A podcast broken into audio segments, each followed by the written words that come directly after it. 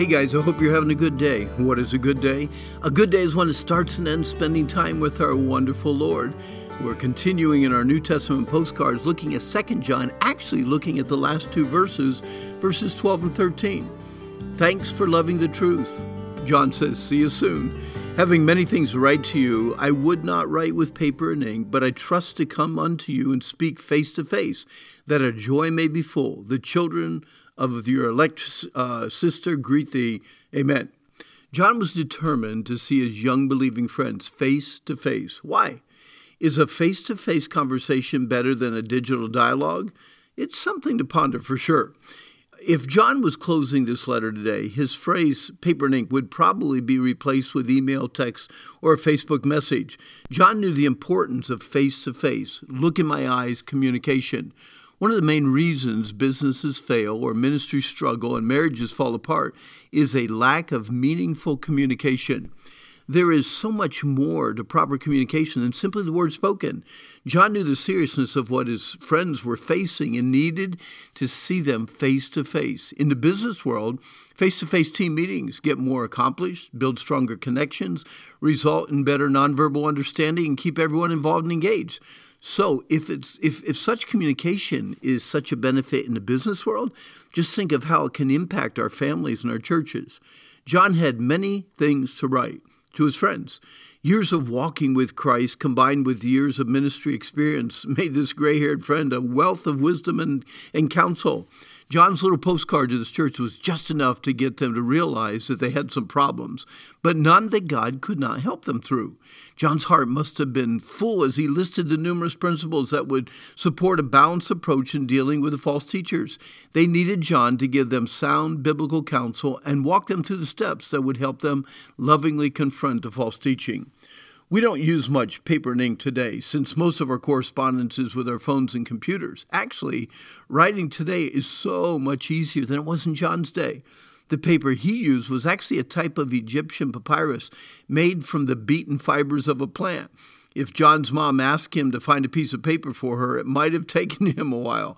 John's pen was not easily stuffed into a pocket or a purse, since the pens of his day were split reeds dipped in an ink made from a mixture of soot, water, and tree gum. It was a major ordeal to write a letter of any size to a friend in John's day. This was uh, this was such a short note.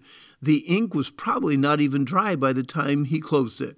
Never underestimate the encouraging power of a short note, an email, a message, or a postcard. I have to wonder if, if John was influenced by Paul, because Paul encouraged the Philippians to be joyful. So I have to ask myself, who can I encourage to be joyful today? Paul encouraged Timothy to be faithful. Who can I encourage to be faithful?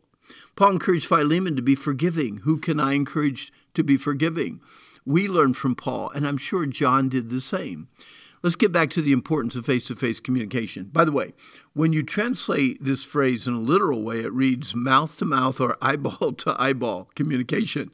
Writing letters, sending emails, and texting friends is a good thing, but allowing people to see the smile on your face and the joy in your heart is so much better.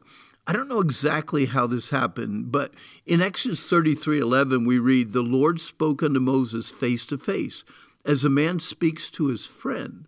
True friends love to communicate face to face. Paul reminds us that now we see and understand things imperfectly, kind of like looking into a cloudy mirror. But the day will come when we will see our Lord Jesus face to face. Then we will understand things with so much more clarity. John liked joy. If his friends were joyful, then he was joyful. If he was joyful, it was because his friends were joyful. True joy is tightly linked to God's truth. The more you know the truth, the more joyful you can be. I'm sure John would quote what he personally heard Jesus say If you keep my commandments, you shall abide in my love, even as I have kept my Father's commandments and abide in his love. These things have I spoken unto you. Ready? That my joy might remain in you, and that your joy might be full.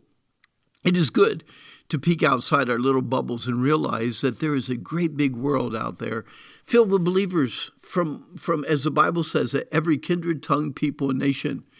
There are persecuted believers in communist countries today hiding for their lives, praying for Christians in America to stand strong for the truth of the gospel.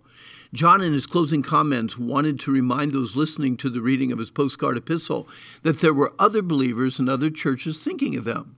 The body of Christ reaches every continent and every people group on earth. Sister churches should not fight like selfish sisters, but be concerned for the success and happiness of each other. The body of Christ should know no sibling rivalry. Amen? I hope you agree.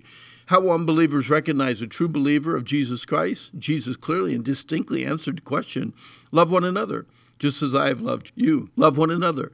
By this shall all men know that you are my disciples if you have love one for another. That's John 13 truth, love, and obedience. John was consumed with these three truths. I pray that you and I will be also. Amen and amen. Lord, thank you for emphasizing the importance of truth, love, and obedience. Help us to know your truth better, love our friends more consistently, and obey your word more and more every day. By your grace, we can do this. Help us, dear Lord.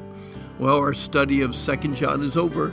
Hope it's been a blessing to you. But again, today is the day the Lord made. Let's rejoice, let's be glad in it, and I hope that you have a good day.